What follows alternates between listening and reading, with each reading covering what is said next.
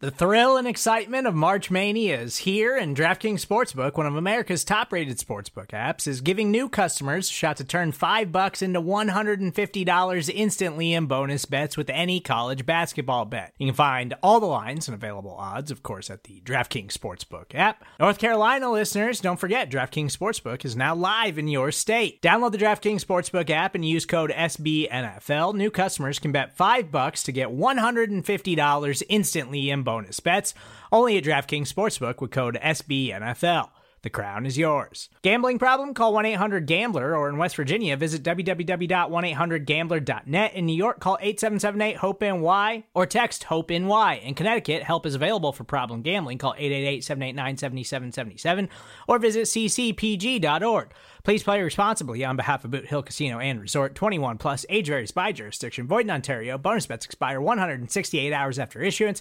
See DKNG.com slash B ball for eligibility, deposit restrictions, terms, and responsible gaming resources. Hello and welcome in to the people who are joining Jacob and I who are live together for the first time as the Lunch Draftcast.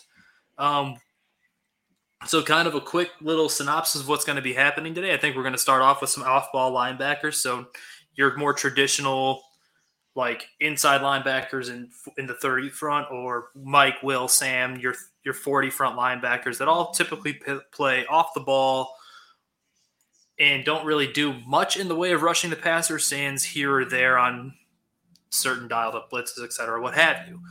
Um, I think Jacob and I will probably do a quick Q and A at the end for any prospects in the two realms of what we're speaking of: linebackers in the first half of the show, uh, edge defenders in the second half of the show, and uh, we'll go from there. Um, Jacob, why don't you say hello to the people? I guess. Howdy. Uh, yeah, I- am really looking forward to this one because there are a lot of really good uh, edge rushers, especially in this class. Uh, linebackers, I think, is a group that slept on in this group too. So, uh, very excited to be able to dig into this. Very excited to be live here for the first time on the Lunch Pail Draftcast. So, uh, very much looking forward to tonight's episode. I hope you all are too. Uh, if anyone's you know, if you're watching live right now or if you're you know going to be catching up later, uh, we're very excited to have you listening to our show for sure. So yeah, so you know what? Before we delve into anything, let's first kind of plug our stuff and you know where you can find us. You know, you can find me on the whole Bird app thing on Dan, at Dan Meehan M E E H A N. The number's nine zero after it, and I think you just released some sort of draft guide, didn't you, Jake? I did actually. Wow, what a what a coincidence that you bring that up. But oh, yeah, that, I'm, uh, that's interesting. It really is very uh very good timing. But, yeah, no. So I'm uh yeah, I just released my draft guide relatively recently. Uh, it's over on my Patreon, which is uh, my pin tweet on my profile, uh, which is Jacob Infante 24. Uh, it's got my entire big board, my uh, top 30 prospects, uh, in-depth scouting reports uh, seven round mock draft, and Bears long term position evaluation. So uh, make sure to check that out uh, if you haven't already. I greatly appreciate that. And yeah, there's my little my little sales pitch. Uh, we're gonna get into some more uh, really good NFL draft content, but thank you for bringing that up. Very uh, very topical, might I add. Yeah, it's it's very astute on my end. I just really wanted to use that word because it shows yeah. the vocabulary that Carbondale, Illinois, gave me once upon a year years ago. Yeah, um, so, like a, a, true genius, if I do say so myself. a true idiot. But yeah. um, what's what's really interesting is though, Jacob, is the last time we talked, I told you that you know I was still playing catch up, and I, in a way, I still kind of am. But I, you know, I just got married. You mentioned how I just got back from my honeymoon. The first episode we did, or really the yeah. second episode, because we did our Senior Bowl and Shrine Bowl recap a little bit as well since that first episode, I have watched upwards of forty something prospects for uh, for at least two go. games. There we go. So I have locked myself away, and, and you know I, I've actually put out some threads on some guys I've really enjoyed watching and thinking they have become in essence draft crushes. You know as well as I do. You you watch enough of these kids, and it's all of a sudden like everyone's like, on Twitter has their one draft crush. It's impossible when you're watching upwards of hundreds of kids. Yeah. It's like it's never just one crush. It's like 15, 20. It's like, but it's called hedging your bets. You know, you got to make sure, you know, you can't miss on everybody, or you can, I guess, theoretically. But yeah, you suck at your um, job, yeah. All right. So, why don't we start off with the uh, less sexy position, as they say? You know, we'll save the best for last with the edge defenders. We'll start off with the linebackers themselves, the off ball guys. Um, we'll kind of stick to our formula as we always do, where we start with some of the top guys in the class. We each go over some of the more middle round guys who we think could develop, and then we'll each kind of throw out maybe one or two um, sleepers, I guess, as it were, that we really like, who, given the right situation, even if it's just a guy who you think is going to excel on special teams, like Matt Adams from the who the Bears just brought in a couple days ago. That is a guy you could theoretically make your money with. Brent Matt Adams is, was a pro football focus uh, first team special teamer. You know, that's a guy that that'll last in the league. Yeah, there's value in that for sure. Exactly. So, Jacob, you know, I'll give you the floor. You're the lead expert of Windy City Gridiron. Um, who, pray tell, do you like at the off-ball linebacker position at the top of the class? So, from what I've been able to gather, is the consensus is either down to Devin Lloyd out of Utah or Nakobe Dean out of Georgia, and my uh, top off ball linebacker is Devin Lloyd out of Utah. And it's close. I'm not going to lie. They both have very good uh, grades on my board and both very close. But I do give Lloyd the edge. Uh, I think just, you know, mostly from a size perspective, he's, you know, about six two, six three. We're in a Kobe Dean sub six foot. Uh, so he doesn't have the the sheer size or the length. It's awful Devin Lloyd, of you. Yeah, I know. I know. I'm probably going to get some uh, hateful messages. Uh, someone's going to call me out on Bears Reddit and talk about how punchable. Yeah, why don't you is. be better? Just be yeah, better, right? Yeah, I I need. I'm going to have to work on that. But, uh, yeah, no. So I think that Devin Lloyd is uh, he's my linebacker one right now. There's a lot to like with him. Uh, he's a very sound tackler. He's pretty versatile. I like to believe. We watch him on tape. His athleticism, his side to side mobility is good. His ability to wrap up with form and physicality is good. He's an above average blitzer uh, for linebacker off ball as well. So uh, there's a lot to like there. He's got good chops and coverage. He's mobile enough that he's able to change direction well. Uh, I, I just think he's a very well rounded prospect. So you have someone like that, that's probably worth taking in round one.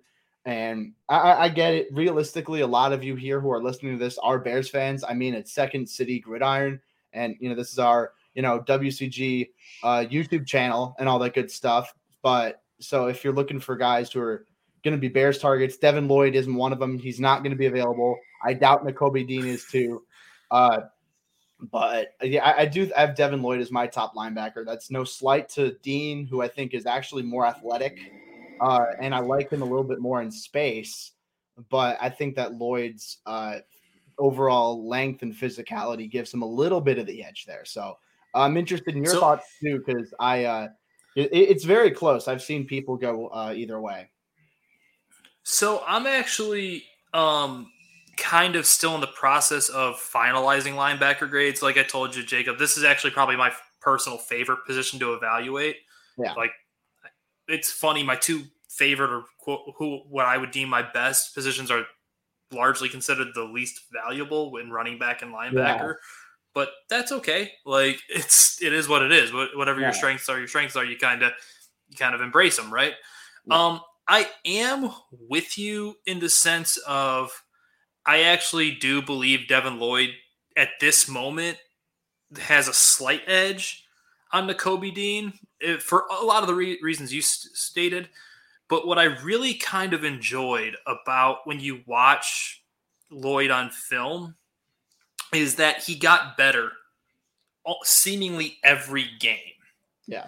It, it's not like this was a player who was at the top of the draft board and stayed at the top of the draft board and was just consistently there the entirety of his career. Like a guy like uh, like Dylan Moses, who came out a couple years ago prior to his Yeah. knee injury, he was always being mocked at the top of hit the linebacker class. Like God, you know, God bless him, his knee went, and he never really was quite the same. I actually think he just got released by Jacksonville. I saw, which Yeah. is really Yeah, which is really un- kind of unfortunate because that Yeah.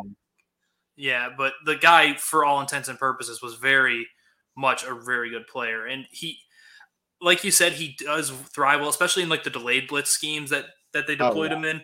I I really liked his ability to flip and turn with tight ends that he showed. Um, it he's just so hard to not like. Like I said, the biggest thing for me is he just consistently got better.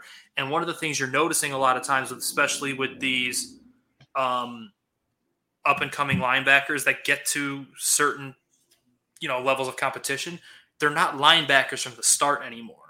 Yeah. They're transitioning from safety or from or from like maybe they're an oversized nickelback or something. They're transitioning inside and then they're being told to put on weight because of how pass heavy the leagues are becoming. Yeah. So I guess following that, um, go ahead. Sorry. Oh no, you're good. Uh, I was just gonna say one guy who stands out to me as an example is uh, Jeremiah Owusu Koramoah. Uh, coming out of Yes. Notre Dame, uh, got drafted by the Browns in the second round, which uh, I still think it's a little bit of a sin that he fell uh, as far as he did. I know there was like injuries or whatever, but uh, th- that's a guy that you put him in the NFL, say 10, 15 years ago, his production wouldn't probably wouldn't be nearly the same. I don't even think he'd be playing linebacker in the NFL 10 or 15 years ago. But now, in just the way that the linebacker position is uh, changing and adjusting, like you said, uh, he's carrying a very high ceiling in the next level. And we saw it as a rookie. He looked really good. Uh, and I I think that a lot of more teams are going to look to try and replicate that as you know, obviously it's a pass first league. More and more of those converted safety type of guys, uh, at least I think, are going to be uh, targeted heavily in the draft going forward. Absolutely. I mean, you can even look look back to you know we're a bear centric channel, obviously, but you even look at Roquan. Roquan was not a stereotypical linebacker a decade no. ago. He he was very much considered undersized, and he made his bones like you know playing in coverage and blitzing and essentially living off of athleticism versus thump size and power.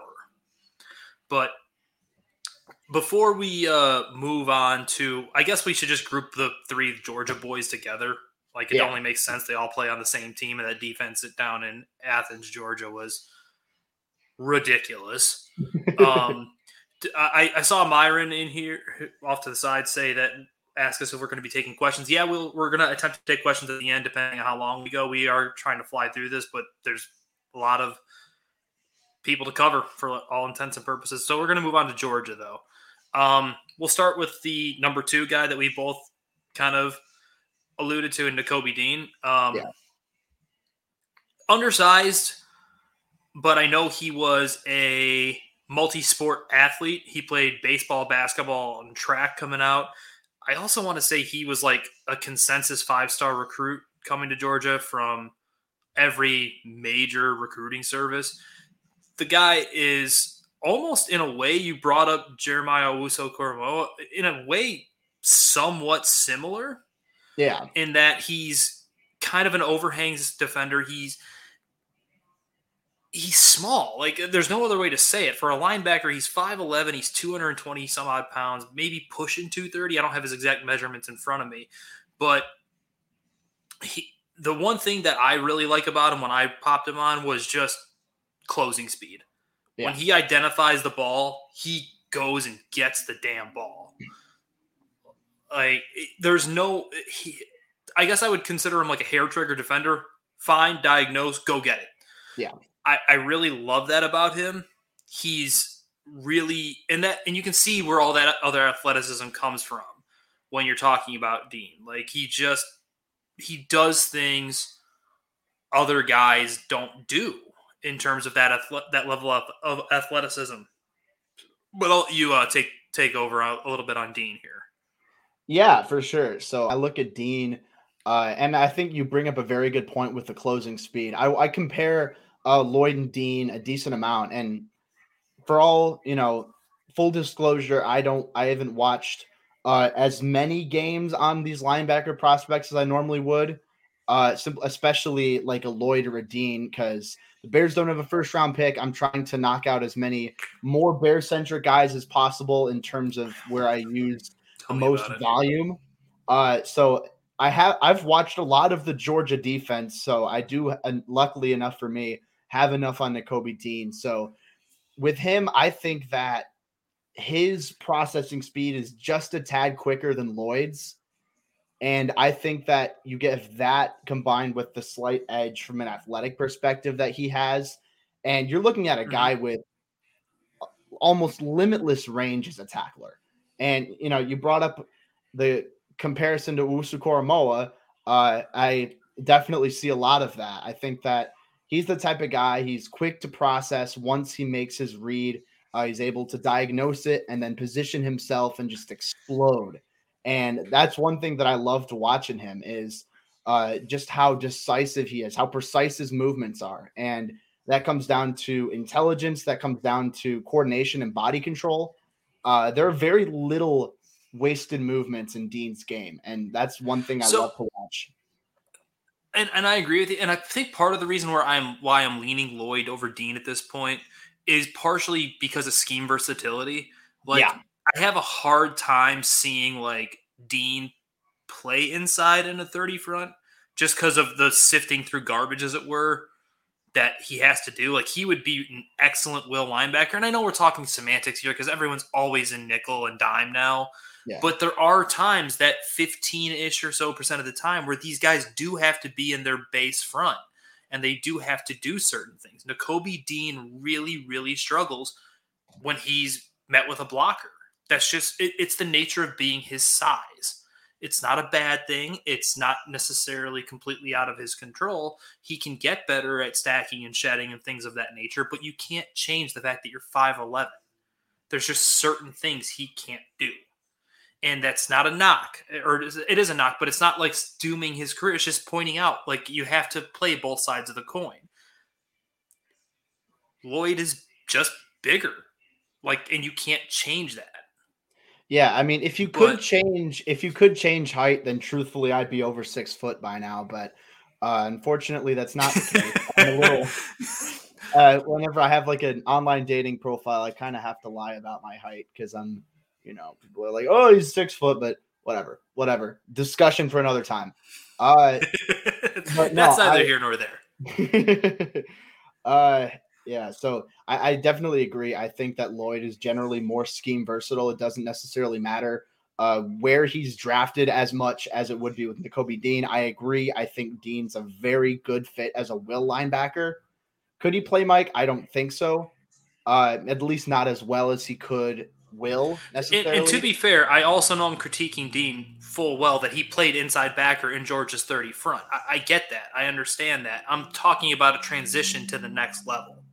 Yeah, yeah, and but exactly. Like, am I doing him? No, he could absolutely probably do it. I'm just saying, if you were looking for the versatility of, hey, who can do this, who can do that, it, one, I think clearly it just offers a tad more in the way of scheme transcendence, as it were.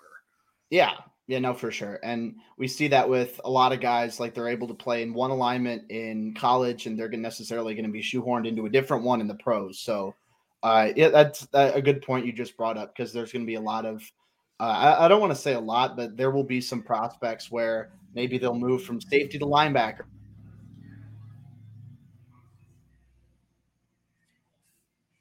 Safety or uh, you can go on and on and on, but yeah, I I, I agree. I think that Lloyd has uh, the upside and the advantage in that regard. Absolutely. So I guess then this brings us to the question of what Georgia backer do you want to talk about next? uh, so this is tough for me because I think that there are a lot of similarities between Quay Walker and Channing Tindall, and I very uh, I have pretty similar grades for them on my board. Uh, I think they have a lot of the same strengths. I think they have a lot of the same weaknesses. I, will go with Quay Walker because he has the size advantage. He's about like an inch or two taller, maybe like 10, 15 pounds heavier. I don't have the exact uh, numbers in front of me, but uh, I think that there's a very high ceiling with Walker. And it's a little disappointing to me that he's not being talked about as much as he is. I think that if the right mm-hmm. NFL team looks at him, I think he could go early round two. And will he go first round? I don't know. I wouldn't entirely lock that out just because you're looking at a guy with that much size, with that much speed, a guy who can change direction well. Uh, is he as intelligent? Is he as quick of a processor as his running mate Nakobe Dean? No. But just because of the size alone, combined with the fact that he has speed, I think he's going to be drafted higher than many people realize. So I agree, and I t- actually really like that you brought up his his diagnosis issues. Like it, it, it's definitely better from 2020, but he yeah. does have yeah. that issue where he almost he doesn't so much diagnose like read, react, and go as much as let he lets it happen and then he goes and gets it. Yeah. Like it's there's not a lot of anticipatory and that you can learn that. That's film study, that's coaching, that's just part of growth as a player. Not everyone's going to be Nakobe Dean in terms of their their ability to di- to diagnose and get to the play. So I actually really enjoy Quay Walker, and I think what makes him interesting is his. I actually think because of his ability to run and that extra gear, I actually think he may have some Uh, like not untapped potential as maybe like use as a Sam here and there to go after the quarterback because of his long limbs, his his his, his height, his explosive ability, and you know theoretically, you know being able to transfer speed to power kind of thing. Like yeah, I like Quay Walker. I think he's just you know it, it depends on the team.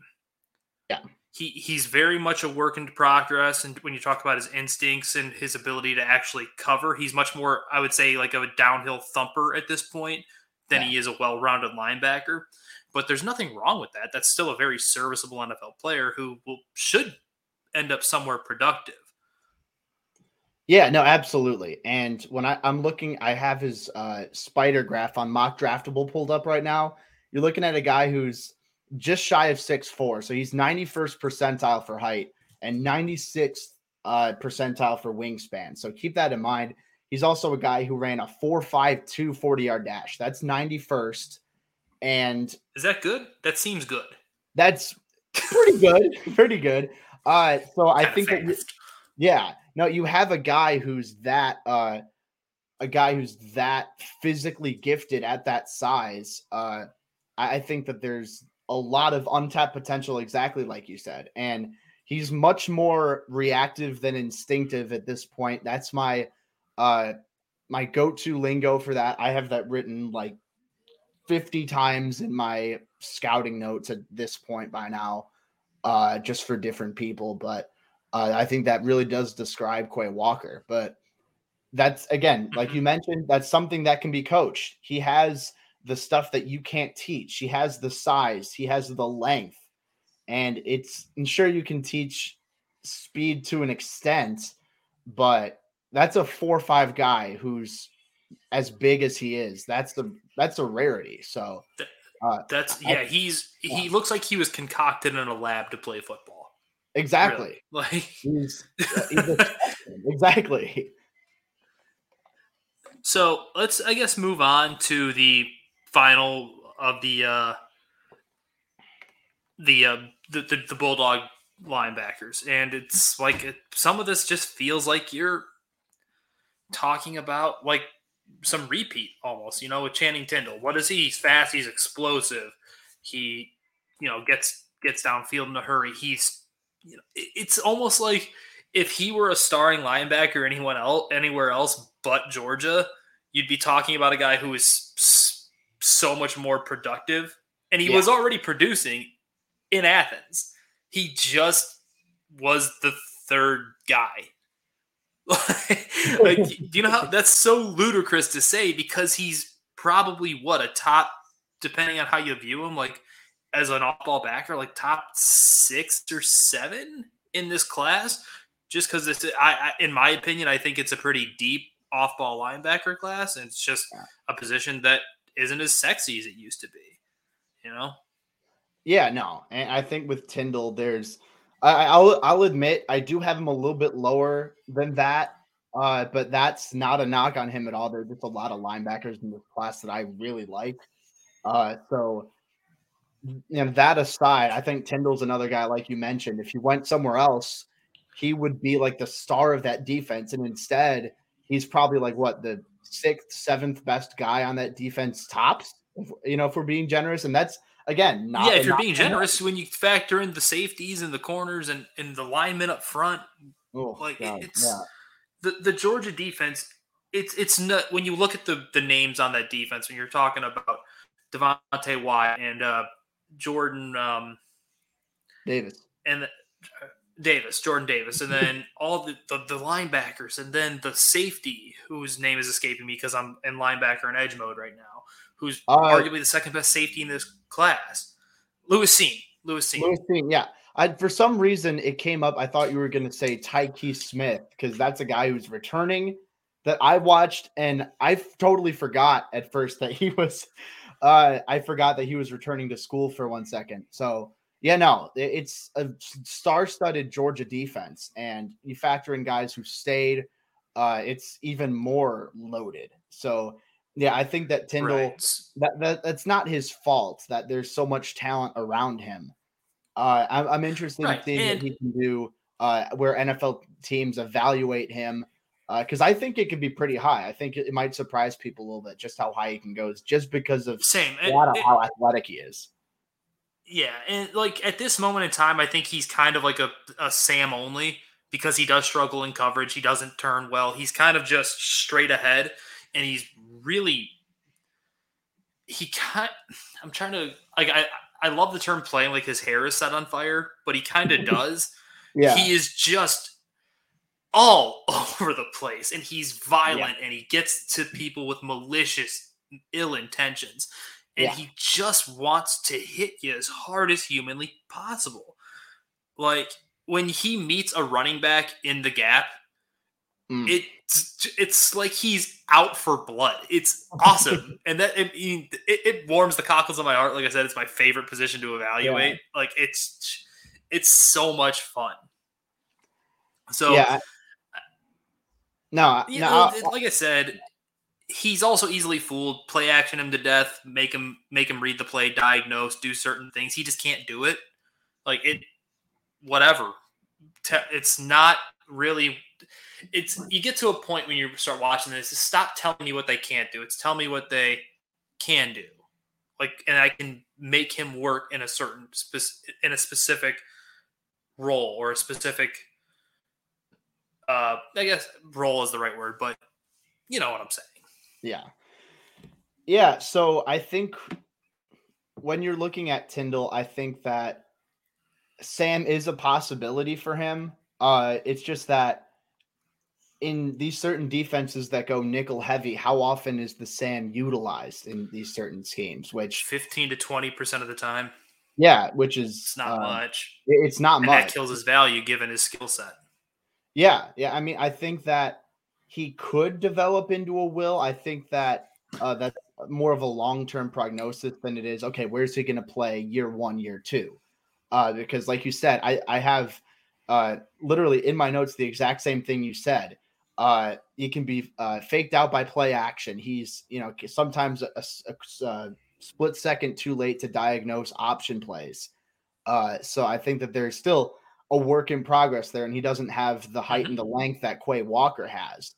But again, still very athletic, plays very hard. He hits hard. He has. Uh, I, I found this interesting because even though he's smaller, he has uh massive hands. It's 10 and 5 eighths. That's 97th percentile for linebackers. So Kenny that... Pickett is in shambles right now. oh God. Yeah. No, and I, am genuinely, I'm genuinely kind of surprised that Kenny Pickett's hand size hasn't been blown out of proportion and talked about to death as much as it has been. Like I, I want some of those hot takes. Oh, Kenny Pickett's hands are smaller than nine inches. He's the worst quarterback in the league. He's gonna suck ass. Like, I, I don't know. I, I don't, it's just a fun little anecdote, but All right. Before we move on to some guys we like in the middle rounds, I, I guess we should touch on the the, the Alabama kid, um, and that's God. Just had him in my notes. Where he go? Christian Harris, um, another undersized guy, uh,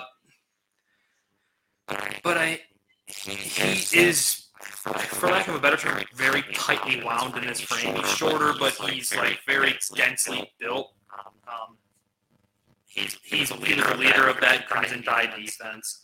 Uh, uh, he actually, does, does, despite despite being, being a little lighter at, two, at 200, 200, 200 pounds, he does, he does do well, do well stacking, stacking, shedding, is getting his way to the ball carrier.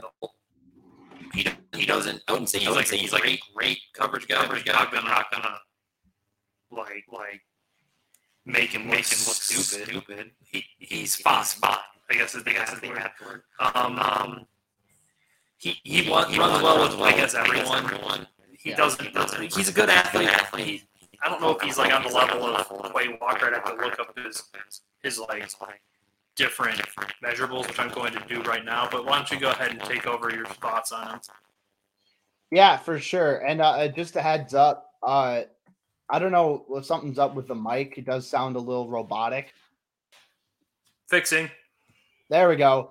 That sounds good now. That sounds good. But okay. I, I like the fun thing is like I never know what's the, the problem is with any of my stuff whenever it falls apart. So, uh, but yeah, no, we're good now. Uh, and I really like Christian Harris. He's a guy that I've had my eye on for. He was actually the first linebacker that I watched in this class. Uh, going back to the summer, he's someone that I really liked watching, and I'll admit his 2021 maybe didn't live up to the expectations I had for him coming into the season, but it's still another very athletic linebacker who's uh, just he's got good fluidity, good side to side athleticism, but I think the straight line is really where he's going to make his money. Just how explosive he is in his first step and how uh how much like range he has in a straight line. Like once he's able to uh, make his reads, which again, I don't think that he's maybe as intelligent as an Nakobe Dean, which is why I do have Dean higher. But when Harris makes the right read, he's very tough to stop. You get him out in space. He's a very good mm-hmm. will linebacker. Uh, and again, another former defensive back. We kept talking about it. He started off as a defensive back. He yep. has that uh, has that experience there, and I think it shows up. I mean, I still feel like there's some uh, some kinks to iron out in coverage, but uh, I, I will take him in coverage more than a decent amount of linebackers in this class still, just because of that athletic upside he has. And the, it, the flashes are there. The flashes are there, and I'd like to see a little more down down consistency. And he's not, you know, the biggest guy out there, but uh, I still think he's a quality talent. I think he goes round two. Don't know exactly where in round two, uh, but I think that's around the range that we're going to start talking about him as. I think you're right. Quality target there. So we're going to move on to a mid-round prospect or two that we each like, and we're going to try to fly through these a little bit. I'm going to leave the guy I know you're going to talk about, and I'm going to take the guy to the thread on a couple, couple not too long, couple days not too long ago, something like that, and that's Wyoming's Chad Muma. Ooh. I thoroughly enjoy watching Chad Muma play football. He can he he he's a bit reckless at times where he'll overshoot the ball carrier completely because he's he actually is despite like playing at like a smaller school Muma is a really good athlete. I believe he tested in the 9.3 range according to math bombs uh ras yeah. I, I can't uh, like it i didn't know he was that fast. Like and it's so hard to tell when you're playing at like those WAC division schools or Mountain West schools. Like who is legitimately fast or who's just faster than everybody else on the field because yeah. level of competition matters. And that's the biggest thing when I watch him where it's like I can justify putting a second grade second round grade on Chad Muma but when someone's like well what about competition level? And it's like I can't I, I value that a lot, and I knock guys for it, and I would be very that'd be very not fair of me to not knock Muma for the same exact thing when yeah. I knock literally everybody else for it. So I, I, think that's a very fair thing to ask when you're evaluating Muma. Like, how good is he versus Was he a big fish in a small pond, or is his tra- traits and his ability to play football going to translate to the next level? And is he going to need time? Is he going to need a year to adjust to the NFL game, adjust to an NFL playbook, and get used to playing at the NFL level coming from Wyoming? That being said, I actually think in time he'll be a three down Mike linebacker in regardless of scheme.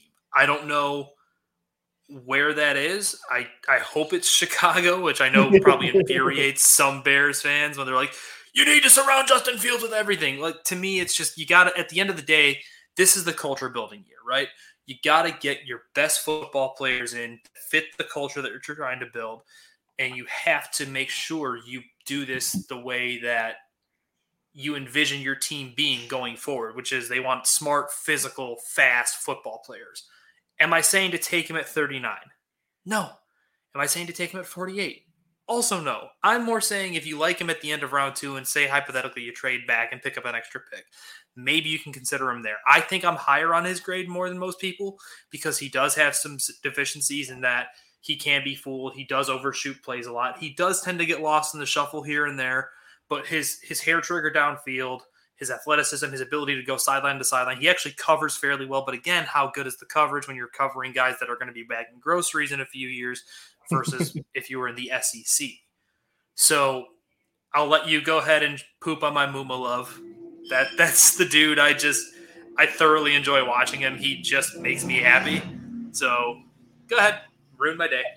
I I'm not going to give you what you want. I'm not going to crap on him because I, here's the thing. Here's the thing. I'm I'm in a generous mood, and you're lucky that I don't hate Muma because I I like his game too. I like his game too. So I have him as like an early round three guy. So speaking as a Bears perspective, uh, I don't know if he falls there, but if he's available, say, uh, where is it exactly? I want to say like it's 70. I should know what the Bears third round pick is 71. 71. I was gonna say it was 71 or two. I couldn't remember off the top of my head. Yeah, so if you're looking at Chad Muma at 71 there, I think that's a good fit. Uh there's a lot to like with this game. There's there's obviously stuff to be uh caution uh, to be cautionate cautious cautious. That's a common adjective. I don't know how I got that wrong. Man, you are trying your best here. Yeah, I'm trying. I, am just it's just me and my comically large uh jug of tea that I'm drinking. Uh, just out here doing our best. You know, I got my mountains, my mountain spring sparkling water. No, I respect that. Yeah, we, we got to stay hydrated, but yeah. So Muma, I think you summed it up very well. A lot of the strengths and weaknesses. I think that processing is a bit of a work in progress. Uh, can be a bit too late to diagnose things. Uh, again, reactive more than he is instinctive and can get faked out by those, you know, option plays, RPOs, read options, uh, play action, what have you. Uh, but there's size there, there's speed there, he plays hard. I like what he offers as a blitzing linebacker up the A gap. There are some uh, linebackers in this class, especially now, like we mentioned, guys who are, have those DB backgrounds. Maybe they don't have a ton of experience shedding blocks, a ton of experience working near the line of scrimmage. I think Muma does that pretty well. Uh, and again, I, I do have him knocked a little bit because he doesn't play at a Power Five school. Uh, it's not like this end all be all, but like I, am sure you'll agree that is something to keep into consideration a little bit, even if it's not the end of the world. You have to because yeah. it's just not the same game. The the Wyoming conference, which I believe is the the WAC, right? The Western Athletic Conference. Yeah, yeah. There's, wait, no, wait, wait, hold um, on. Is it, it the Mountain West? It's Mountain West. It's Mountain, Mountain West. West. Um, it's just not the same level of competition as even like the ACC, which has been down the past couple years, and the, the, ACC isn't the same as the Big Ten. The Big Ten, as we see every year, isn't the SEC. So it's something you very much have to consider, unless you are dominating at a level that is just so unparalleled that it's like you can't be ignored. Muma is very good, yeah. but it's not like he made it look like the fact that he just belonged in the Big Ten. You know what I'm saying? Yeah. Well, like but go ahead with your mid round guy. I mean, you know, yeah. So I'm, yeah. I, am assuming I'm assuming this is the guy that you're thinking I'm going to bring up. Uh, and if that's the case, then you're right. I've talked about him a lot on Twitter. I think he's a very good fit for what the Bears and the Eberflus system wants at linebacker, and that's Brian Eberflus. Eberflus. Oh, yeah. Yeah. Well, who who you think. I was going to say? Who do you think? I, I thought say? you know I thought you were going to go Troy Anderson. Truthfully, like okay, that that's fair. That's fair. I uh, he was I was debating between him, uh, between Anderson and Asamoah, and I think that at this point Anderson's stock is a little higher. So we're going mid round, guys. I'm going. I think I'm going to shift over to Asamoah. Uh, but yeah, just quick thing. Troy Anderson, though, physical specimen. I think he'll go higher than people realize. But, Ridiculous. Ridiculous. Um, unbelievable. Unbelievable. Uh, and I think that Asamoah, he's not the biggest guy out there. It's he's very oddly proportionately built, which is it might sound mean. I promise it's not. So he's he's, he's, he's six foot He's, he's just a little over six foot, which is, you know, small for an off ball linebacker, 226, 79 inch wingspan. That's 93rd percentile. So he's just a, a short Jeez. guy with these insanely long, gangly arms. And I, I, don't know. I just thought I'd bring that up because that's a little uh, fun anecdote. surprises me whenever I watch him. Uh, yeah, I think we keep talking a lot about these athletic linebackers, and I think Asamoah fits that bill. He's uh, quick in a straight line. He's got good side to side mobility, uh, fluid hips. He's able to change direction and coverage pretty well. I think he's, he's pretty intelligent too. And the drawback with Asamoah, the reason I don't think he's going to go super high is, yeah, his size. I think he needs to add a little bit more muscle to his frame uh, and that can cause for some missed tackles from time to time. Uh, his form isn't necessarily bad, but I just think it's more so that he doesn't have the raw play strength needed to consistently wrap so, up and bring down tackler. Ball so I really haven't gotten much to Asamoah outside of a game because uh, I was worried about the Georgia guys and you know I caught a love affair with the guy we just covered. Yeah. Do you worry like just looking at his frame? I understand he's got the really long gangly tree vines for arms does it worry you at all that he's just quote unquote light in the ass? He's like he's not he's not like super thick through the legs and thighs. So I just wonder when it's when it comes time to like you know you know hunker down and take on a tight end or whatever that he's just going to get washed out. Is that a concern or that you have or no? I mean, a little bit. I, would be lying if I said that I didn't take that into some consideration. So that's why I do right. have uh, that mid round grade on him. Uh, like, you know, maybe early day three, I think is generally the best landing spot for him. Uh, but in terms of, you know, dropping back and covering those tight ends, I think that, yes, that is a, a, a bit of a concern, but as the, you know, the linebacker position is changing, but the tight end position is changing too.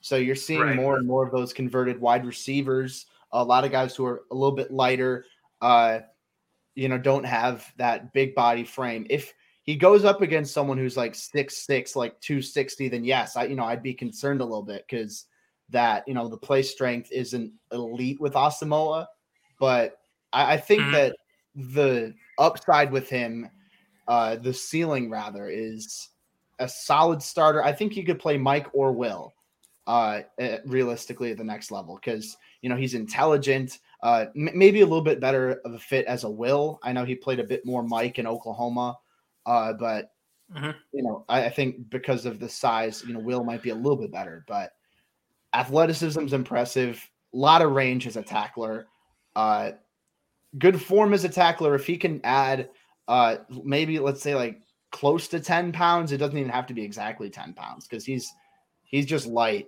So if you can get a, a little bit more uh, sand in his pants, I guess. Uh, it, it's which is such sand a sand in his pants. It's such a weird expression. I don't get. I don't get where some of these weird ass like scouting tropes come from. It's just like, like who put sand in their pants? I don't get that. Like I, i that never, sounds very uncomfortable if you ask me. Exactly. Like you've you've gone to the beach. Like you get sand in your clothes. Like that sucks. Like, who wants that? All right, let's speed through our. We'll give one uh one late round guy we like, and and we'll speed into the edge rushers because we, we spent a little more time on movement than I anticipated. But I I refuse to apologize. Um, my late round guy, and it's not a linebacker class unless you talk about linebacker U Penn State. And my late round guy that I just it's like you you turn on Penn State's defense and he's just there. He's he looks like a like a pterodactyl essentially in the linebacking corps. That's Brandon Smith. This Ooh. dude is massive. He's like six and a, six foot three and a half, two hundred and fifty pounds, and he I think he was another like one of those consensus five star recruit coming out coming out to Penn State. Which again, you don't if you're a five star linebacker coming out, you're either going to Penn State or Alabama. That's or clearly Georgia as well. Yeah. But that's just where this dude goes. He he's like this he's got these long arms, he's big, broad shoulder. He looks the part. Like if you were to draw up what a modern Mike linebacker is supposed to look like, you know, because he's especially because he's rangy, he's explosive, he's athletic. It's him. He's what that looks like. Yeah. But then you start watching him, and it's like he doesn't diagnose well. He's slow to react. He's just he's he looks every bit of the modern linebacker in terms of what it should be. He just lacks a lot in that he he doesn't produce. He's he he needs to be better. It, it's it's kind of like Petit Frere, as we talked about last episode, where it's like there's some games where he pops and he's everywhere, and then there's other games it's like where the hell is the pterodactyl in the linebacking corps? Yeah. And you're left wanting more. And it, it you can't have, especially at a position that is so in a sense becoming widely replaceable where the the baseline linebacker is just so good now that you can just kind of plug and play in a way. Yeah. Where unless you are having Fred Warner, Roquan Smith, Darius Leonard, etc., the who's who of linebackers, you're largely kind of just all right, take him out, put the next one in, let's go, let's roll it it sounds really simplistic. It, uh, it, obviously is a little more nuanced than that, but he he should if you get him in the right coaching state and you do give him time, maybe you get a late round gem in Brandon Smith. And I can't help but thinking that just because of everything about him. Like I'm to pull up his his MockDraftable real quick, but if you want to chime in on him while I do that. Yeah, no. So actually, while you were talking, I did pull up Brandon Smith's RAS. I don't have his MockDraftable up, but I did want to pull this up because I knew it was like insane. So, size grade, elite, explosion grade, elite, agility dra- grade, elite, speed grade, elite. It's outside of bench. He had uh, 19 bench reps, which is slightly below average for a linebacker. Everything is green. And if you know the relative athletic scorecard, you know green is very good. So I, I wholeheartedly agree. I don't want to uh, spend too much time uh, on this yeah. guy because we said a lot on him already that I definitely agree with. A little then go ahead. You know what? I was just gonna. I'll I'll close it out with 90th percentile height, 86th percentile weight, 97th percentile wingspan, 98th percentile arm length, 90th percentile hand size, 91st percentile 40 yard dash, 86th percentile vert, 94th percentile broad jump. This dude is an alien yeah. and just doesn't play like it. It's infuriating. But that's why we said this is late round gems. And if if you take that body type, those measurables, what does he do? He does special teams at the very least. yeah, at the very least, this guy's going to be a, a special teams demon. But you know, so I'm going to go with my late round linebacker. Then we can uh, wrap up and get some edge defenders in here. So I'm going with a guy that's a bit under the radar. I won't touch on him too much uh, for the sake of time, but Darien Butler out of Arizona State. Now, stick with me here. He's 5'10 and a, uh, 221 pounds. He's the shortest linebacker that I've watched in this class this year. Uh, so obviously, there's room for concern there from a size perspective. And I don't know exactly how he's used at the next level. I maybe put him at will, use him a lot uh, on special teams, especially in one of those uh, linebacker safety hybrids, big nickel, what have you. But when I tell you this guy can move, he is just freaking dynamite in shoulder pads. That's maybe not the most articulate way to describe him, but I think that you watch him, he's very fast in a straight line. He plays incredibly hard, and there's a lot to like there. Granted, the size is an obvious concern.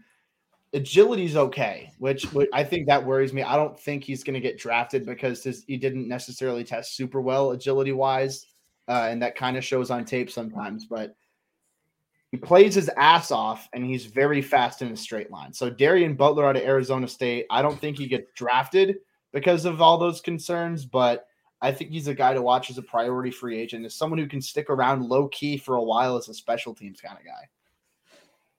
Awesome. Well, let's get a quick break in and then we'll jump into Edge, all right? Sounds good. Get your water.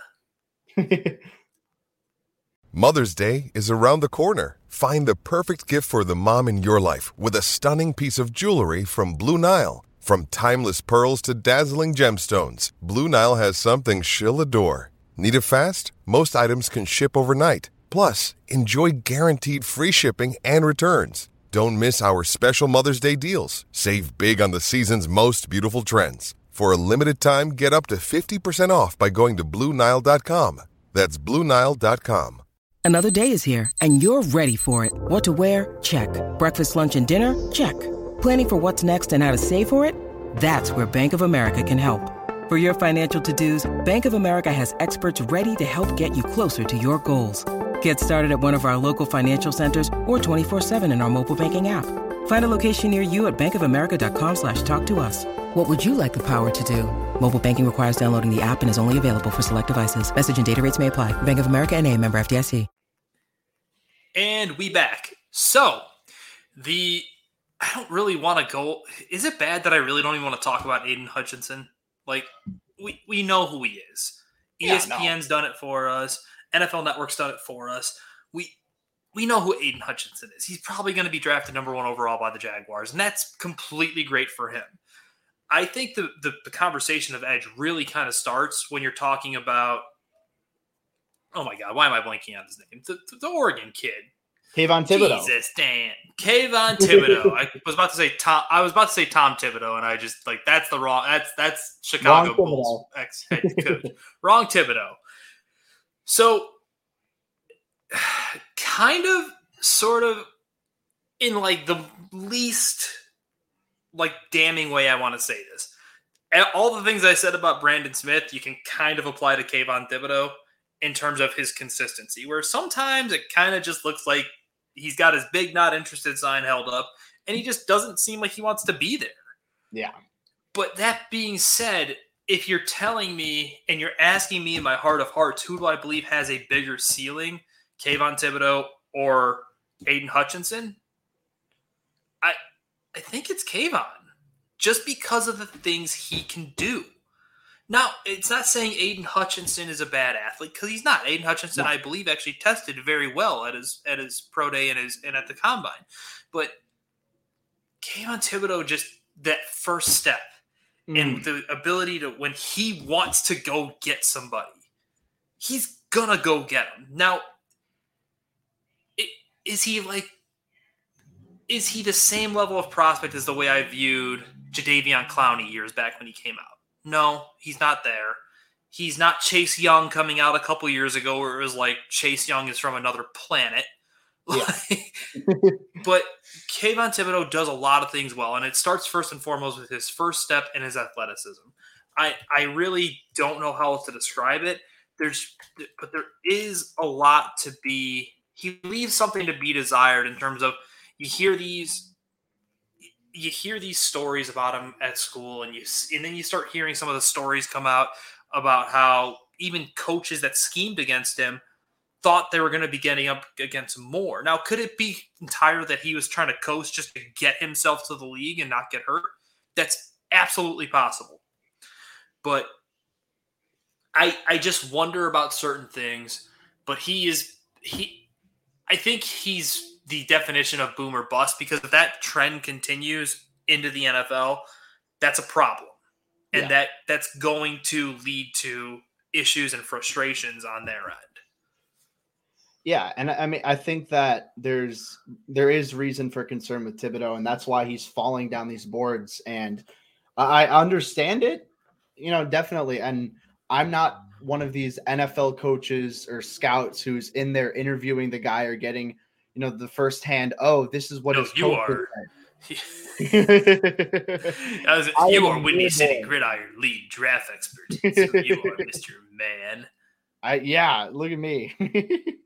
uh, I, I I resemble a seventh grader more than I do a fully grown man. oh, but to to to kind of give you uh, the, the other thing about Thibodeaux is his, his flexibility. He's got great hips. It's like not quite to the level of like when you watch Robert Quinn sometimes, especially when he was in his heyday, where it's like his hips are on the ground and his like he's bent all the way over and stuff like that. Like he's not that, but he is. You know, he's bendy. He's he's explosive. He he's more. I want to say he's like almost like an unrefined ball of clay and athleticism, who's just kind of been getting away with that for his whole career. Than he yeah. is Aidan Hutchinson, who is much more technician in this, that, the other. Yeah, no, I think Hutchinson's the superior technician for sure. Uh, I think that you're looking at Thibodeaux. ah, bless you. Excuse I me. Thank you. Yeah, I think with Thibodeaux, someone I can see some similarity to is Brian Burns on the Panthers, and he's someone that uh, it's they started out different, you know, differently. I think that Burns broke out his last season in college. Thibodeaux was this highly touted guy for such a long time. Uh, but I think similar body. Yeah, he was type, like, the, I think he was even the top edge athlete in his class. I want to say. I think so too, if I remember correctly. Yeah. Uh, and you just watch Thibodeaux's first step quickness is insane, and that's something you have to account for if you're an offensive tackle in pass protection. He's, you know, like you mentioned, flexible, turning the corner off the edge. I think he has solid raw power in his upper body. I think he has pretty decent grip strength. I think the anchor is where I have a little bit of concerns where in regards to him setting the edge consistently in the pros. Uh, but again, like you mentioned, there's that boomer bust risk. Is he that type of guy who's going to slack and just coast off of his athletic tools? Is he going to consistently work to refine his game, to add a little bit more strength to his frame, to round out his skill set. Is he know. going to develop a plan? It looks yeah. like he's just living off athleticism. He doesn't ever like have a. It's like it's not move counter. It's it's like it's like a boxer who's only a slugger. Like he goes yeah. up there and he's like, I'm gonna knock you out. And then when all of a sudden he's against a defensive fighter, it's like, I don't know how to do this. Yeah. You know, it, it, it's not a perfect comparison, but it's like unless he's winning with that first burst and the first move, he doesn't have a, a counter punch. Like, and it's almost infuriating. But let's move on to another guy I kind of view in that same regard, but I actually really enjoy the style in which he plays, and that's actually a guy you did a one-on-one interview with, and that's George Karlaftis. Yeah. Um, I'm not sure where you put him. Like, truthfully, I don't think grade wise he's he's much further off of like the top two or three guys yeah. as other people do. I think he's really close, especially when you factor in. I believe he's still relatively new to the game of football. Yeah, and the first word that comes up is just powerful. Mm. The guy is just so immensely explosive and strong. And he kind of, in a way, even like body reminds me a bit of a per, another Purdue pass rusher who came out years and years ago and actually just, I believe he's getting ready to retire. Um, why am I? I gotta. I'm doing great with names. Ryan today. Kerrigan. Uh, Ryan Kerrigan, there where it was like relentless motor, relentless en- energy, and he's just coming at you full bore every single snap. There's not it's it's not like Thibodeaux where it's like he's always, always, always like just kind of like, are you going to get it this snap or are you not? Car- Karlaftis is bringing it every single snap. And he's it's just immense power. He's got such strong hands, and he I he just it's to the point where the motor almost takes him away from the play because he's so worried about just go go go go. Yeah, that he'll overshoot himself from the play, and it's like, oh well, you know, I'd rather that than just be washed out because you're not caring, I guess. But yeah, yeah, I, I just you got to be patient with him. I think he does have some work to do because it's he he has moves. It's not just bull rush or nothing. Like, but he he needs to time to develop. Like when you punch and he counter punches and you counter punch his counter punch. He doesn't necessarily have all that in his repertoire yet. He just needs a little bit more seasoning and a little bit more time. And he needs to go to the right situation. If you're drafting him and you're trying to make him the number one pass rusher straight away, I think you're going to run into problems because he does need more time and needs he needs coaching, frankly. And I, I think any defensive line coach worth his salt is going to see this kid and see the raw power in the the motor and the grit and the edge, and they're going to want they're going to want to get their hands on him because he's almost in a sense that coachy coach's dream. Yeah, no, absolutely. And you, again, you're looking at Car- Karlaftis. He is newer to the sport. He came over from Greece when he was in eighth grade, and he didn't play any American football prior to then. So, and it, uh, another thing that I, I took away from I had the chance to talk to him, like you mentioned, and a lot of that strength, like especially in his anchor, like that natural power obviously from you know lifting and you know bulking up and all that but naturally a lot of that comes from his background in water polo and you're playing water polo huh. you're treading water for such a long time you're like kicking your legs and all that you have to be strong especially in your lower half dude well that explains well, eh, honestly polo. that explains the anchor too because when you're treading water for that long that enables your that that engages your core the whole time as well so your butt your core your legs that's gonna that's what you're doing when you're doing that. So yeah, I, I think we've covered Karlaftis. Like it, it's it's unfortunate that he is so new to the sport, and I and I want to. Like I said, he does have a repertoire of moves. He just needs help and he needs refinement to his game. That's really what it comes down to with him. Yeah, I'll just point this out and we can move on to someone else. Uh, I know this is a bit un uh, uncommon, uh, not uncommon, like unpopular I guess now at this stage of the draft process, I still have Karlaftis over Travon Walker out of Georgia. And oh, that's actually who I was going to go to next because Travon Walker is like flavor of the day right now. Yeah, yeah, no, and that's not a knock on Walker at all. I think it's very close between the two. It's just a matter of like pick your flavor, uh, what you prefer out of an edge rusher. But you know, I so I, is he your number? Is Karlaftis your number three edge then? Yeah, Karlaftis is my three. Walker's my four. They're literally Karlaftis is my wow. eighth overall prospect. Travon Walker's my ninth. So they're like neck and neck. How about that? Well, there you have yeah. it, ladies and gents. You don't even need to need to buy the draft guide. Uh, um, I really, hey, I feel like prospects. There's two prospects. I still have so many others. Please buy my draft guide. I'm a broke college. I need it. You know, I I I don't really want to touch on like really so much of like Quay like even Tra- Travon Walker now. It's like I don't really want to go over him because he he's gotten so much publicity lately. I yeah. do, however, want to go over a Senior Bowl stud, and that's Jermaine Johnson. Mm. And he he is a bit of a lighter, more traditional forty front defensive end, I guess, almost like for the cover two. And don't don't get too excited, Bears fans. You're not going to have a chance at him. No, but no unless you know the unless the the gas mask video hits or something like that. No, but um, Jermaine Johnson is long, strong hands. He's able to use the a swipe or rip move. I think he occasionally engages his spin. Nothing like crazy, but he you know what? It's hard to say like I knew about him really prior to the Senior Bowl because I didn't because Florida State's been bad for the better part of like three seasons now. And I know that's an indictment on me. Like, hey, you don't know every single player ever. Uh.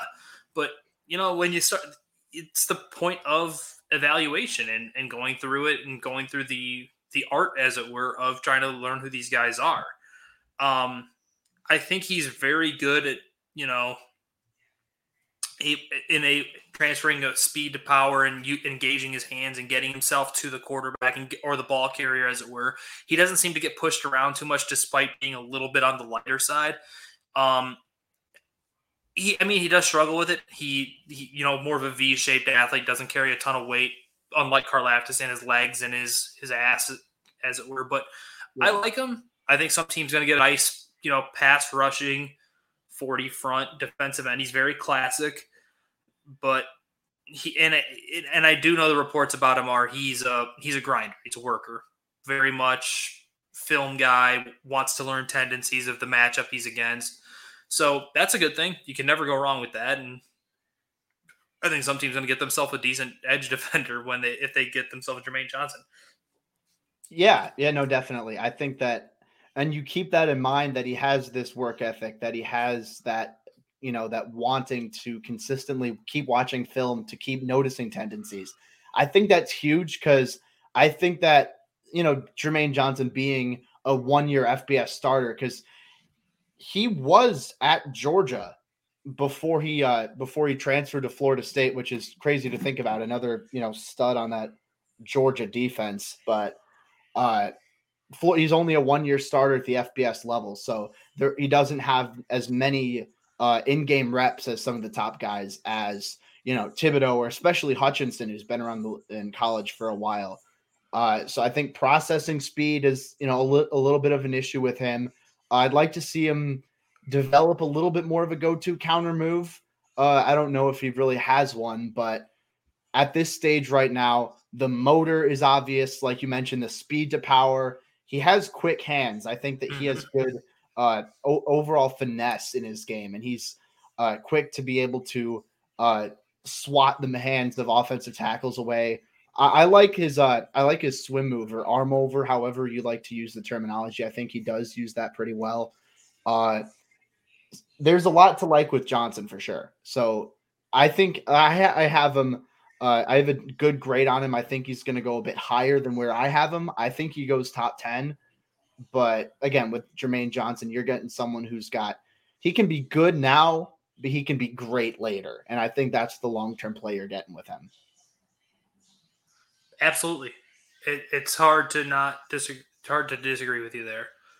Um, so I think we should probably move into our our mid round guys. We'll each pick one. Why don't you go ahead with yours first, and I'll follow up with mine. Okay, so in terms of mid round edge rushers, there there are a handful of guys I could realistically go with. Uh, it's a lot. You know of, what's crazy? Before you get into this, is yeah, some of these mid round guys, if they're like in any other class of edge rushers, you're talking about them in like the second round or the yeah. end of the first because of how deep this edge class is. It is unreal how deep this class is at edge.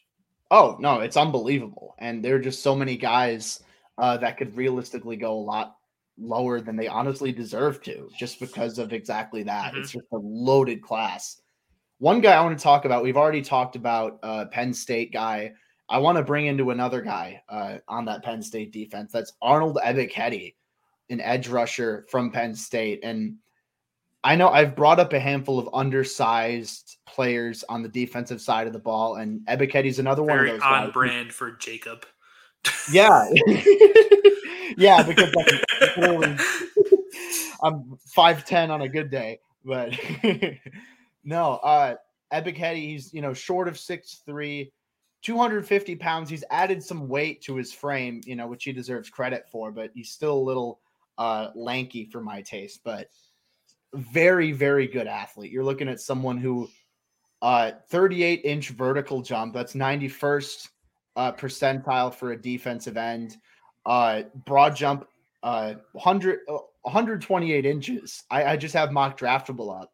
Uh, I'm not good at converting uh inches to feet in that regard, but it's it's 96 percentile, so it's it's clearly good. Uh, and when I watch that, you see a lot of that explosiveness show up with his tape. Uh, he's got really good first step quickness. I think that, uh, and that shows up. I was I just pulled up his relative athletic score. He has four six six 40 yard dash at his pro day with a one six three 10 yard split, which is they're both very good times for him. Uh, the overall quickness off the snap is impressive. I generally think that he's got good mobility once he gets out into space. He's got good value as a backside defender. He can turn the corner well. And for a guy who doesn't necessarily have elite power, I think he uses his hands pretty well. Uh, the finesse and the mm-hmm. activity both stand out to me. Strength's a bit of an issue. I'd like to see him uh, get a little more anchor, uh, a little more strength in his anchor, and get his weight distributed a little bit lower. I think his center of gravity is still a little high, which you know not necessarily ideal for a shorter edge rusher, but you get a guy who's that explosive, and I think that's worth taking a shot on. Uh, I'd say like maybe mid late day, uh, mid late round three. I think he could go higher if a team's willing to bet on the athletic traits, but uh, he, he's someone that I definitely think has, especially in like a three four base, get him in a stand up type of role. Uh, I, I, think there's a lot to like with him. So Arnold is the guy that I like uh, in those uh, middle rounds, I guess you could say. All right, so I'm going to go a little off the beaten path here because I'm probably higher grade wise on him than some, but I really enjoy him, and that's Michael Clemons from Texas A&M. Okay. A little older. Um, he is, I believe, going to be 25 heading into the season as a rookie. Um, but I, part of the reason why I like him is actually, uh, you know, we heard the resilience story coming out of what what uh, Ryan Poles is looking for in these uh, potential draft picks and free agents and undrafted free agents and whatnot. Uh, Michael Clemons was actually a no-star recruit coming out of high school. Um, had to work his way from Cisco Community College to A&M, where he was then redshirted with injuries, and then he came back, and then he was injured again.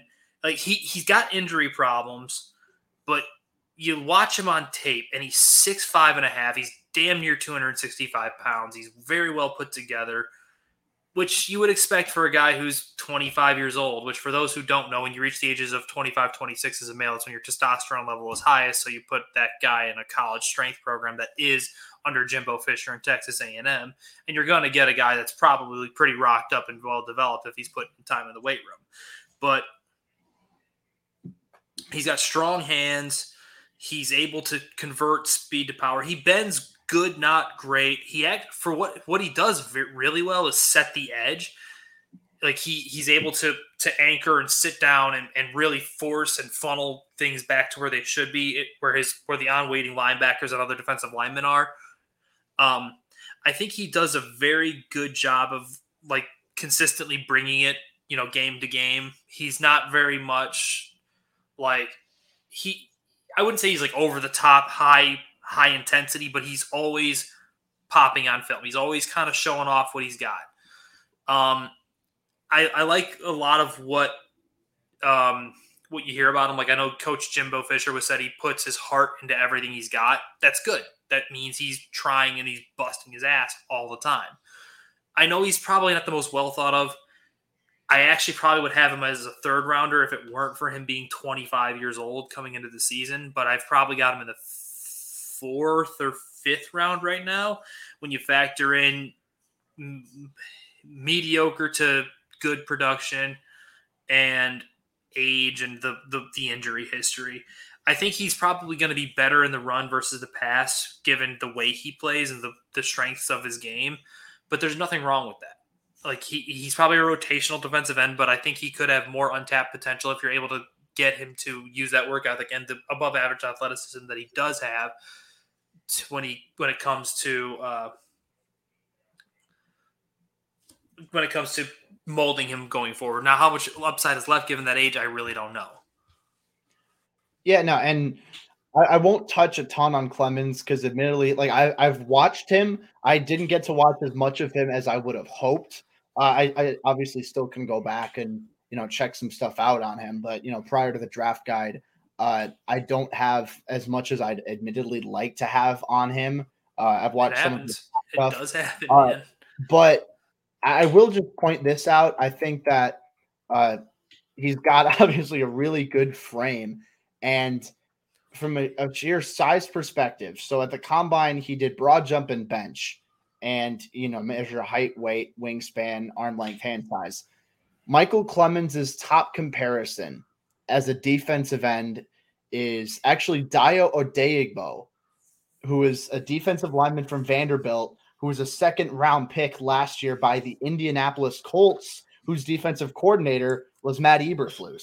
Now, spider charts aren't the only thing that get a player drafted to a certain team, but if you're looking for someone with a similar build, uh, I say, you know, a somewhat similar skill set, uh, I think you could definitely make that case with Clemons. And obviously, the size, uh, not the size, the age is a bit of a concern. And I don't think he has a very high ceiling, but I think he's a solid enough rotational guy. So uh, I think that's a solid uh, target, like, you know, early day three, something like that.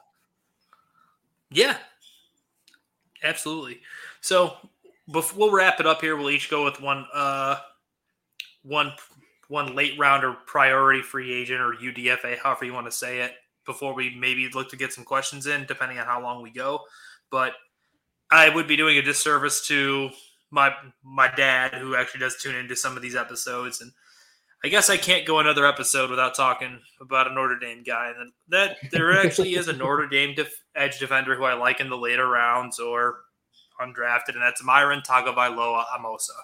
Um, mm another older guy. He's 24 coming into the year. I believe he actually, yeah, he turns 24 in a month. Looking at his date of birth here. Um, good first step. Uh, very. He's got happy feet when he rushes. He's like frenetic. He's got frenetic feet, I guess I would say, when when he's rushing the passer. Um, anchor's okay. Doesn't really have a much of much of a pass rushing like set of skills, so to say. It's kind of just I'm just going to push and bull rush you and and try to try to convert speed to power. But yeah. you know, he gets fooled on play action and RPO stuff. Uh, he's a little thin in terms of, or not thin, a little short rather. He's just off 6'3", 270 pounds. Doesn't really carry much in his lower half, which so he's a little bit top heavy but I also I do know if in terms of your again you're looking for character builders later in the draft. He was a team he was a team captain. I believe he was a uh, believe he was a coach's uh, pick for. I believe he was a coach like the captain as well, not just a player, not just voted on by players and by Brian Kelly and his staff, which is saying something considering Marcus Freeman and how well he is liked in South Bend now. Um, he he's probably undrafted. He didn't produce a ton at Notre Dame. More of a try hard guy than he is a great like athlete or anything like that. He, he he's he's a decent player who I think if you get him in the right system, you might do something about him, like in terms of just just him, get him using effort to get everything out of what he's becoming. Like I mean, you, you look at his, for instance, his spider chart. Like he's like 15 percentile height, 60 percentile weight, 23 percentile wingspan, 16 percentile arm length, 52nd percentile yard yard dash. He got a decent step. I'm guessing, guessing where he makes up there. But like, but like his two two best comparables are Bjorn Bjorn and Dwayne Smoot. Two two you know shorter, shorter, smaller edge defenders. And and you know you know is what it is. What it is. All right, you know, just looking in the comments here, we're getting a little razzing. Uh, Mr. Roboto. Mr. Roboto returns. I'm sorry.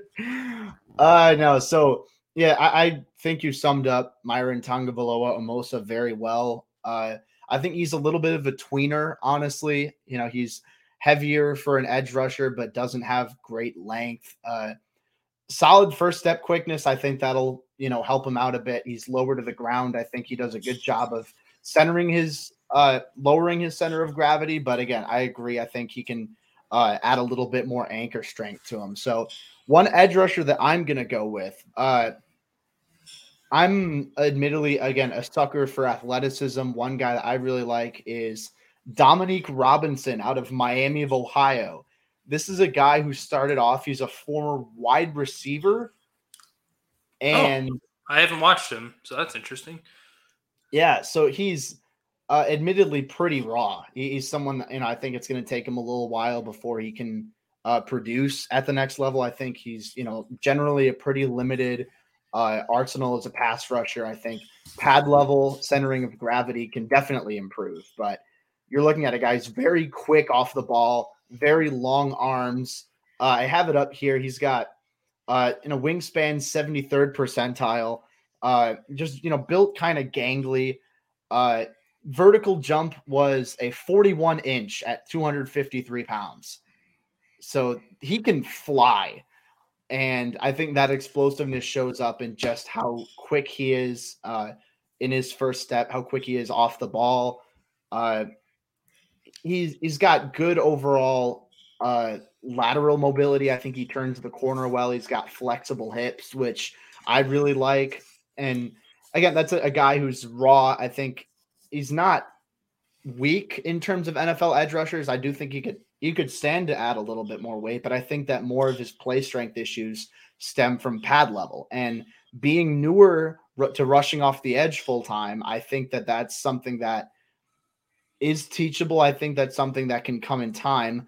Uh, I don't know necessarily how much of an impact he has day one, so I think he you know falls into day three of the draft, but as someone you can mold someone with the raw athletic ability, someone with a frame that can fill out a little bit more, that quick first step, that explosiveness. Uh, I, I like Robinson a lot. And I honestly think that he's the type of guy you look at around like, you know, the fifth round or so. If you get a chance to take a shot on an athlete like that, I think that's worth the pick.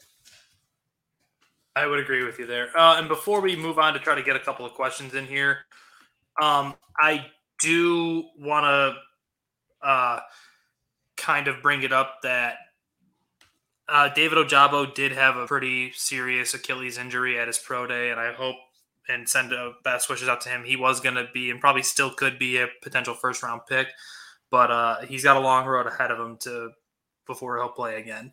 And I just wish him to the quickest recovery possible, just so we can get him back on the field because that edge tandem of him and, and Aidan Hutchinson at at the University of Michigan was something to watch. Yeah, no, absolutely. I love watching Ojabo, and I still have a high grade on him, even with the injury. I hope that he, uh, I hope that he's able to uh, recover fully because, again, he's a, a first round film. That is definitely. I know the athleticism. I think that he's a knack for getting into the backfield. You know, quick hands. Uh, I think he bends well, and if he's able to recover, I don't know exactly how far he'll fall. I think he'll probably go round two still. But yeah, best wishes to him. I hope he's able to recover because when when he's healthy, he's an absolute baller. Eh, yep, agreed there. Um, if anyone's got any questions in the chat, or even if the boss man or whoever's watching razzing us has any questions, we'll take them now. But if not, no big deal.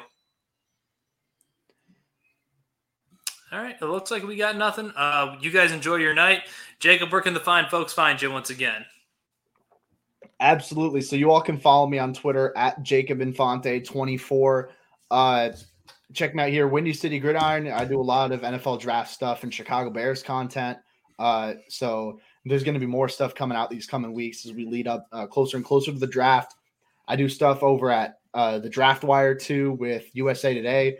So make sure to check that out as well. And like I mentioned earlier, my draft guide just came out. So if you're so uh, inclined, please uh, consider checking that out.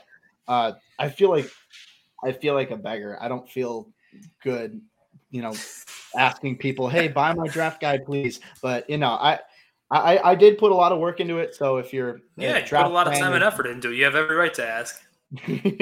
yeah, so if you're a draft fan or you know you don't know a whole lot about the draft and want to learn a little bit more, just definitely consider it. So yeah, yeah, that's where you guys can check me out for sure and before we wrap it up, guys, you can find me on the Bird app at Dan Meehan. The number's nine zero on Twitter. Um, be on the lookout for more of my prospect breakdowns. I got some notes coming out. I know I made Jacob laugh when I sent him a picture of one of my scouting reports. I still literally write everything out on a pad of paper with pen versus the notes app or in an Excel sheet. I literally write everything by hand because apparently I hate myself and just want to want to have a finger cramp at some point in my life. Um, and because you're secretly uh, 70 years old. 31, sir. Sir. Um, all right, guys, you have a good rest of your night. Uh, for those of you who were, who were able to turn in tune in live, we appreciate you. We appreciate you dropping by. If not, catch us on Spotify and the Windy City Gridiron podcast channel. That's all we got for tonight, folks. Have a good one.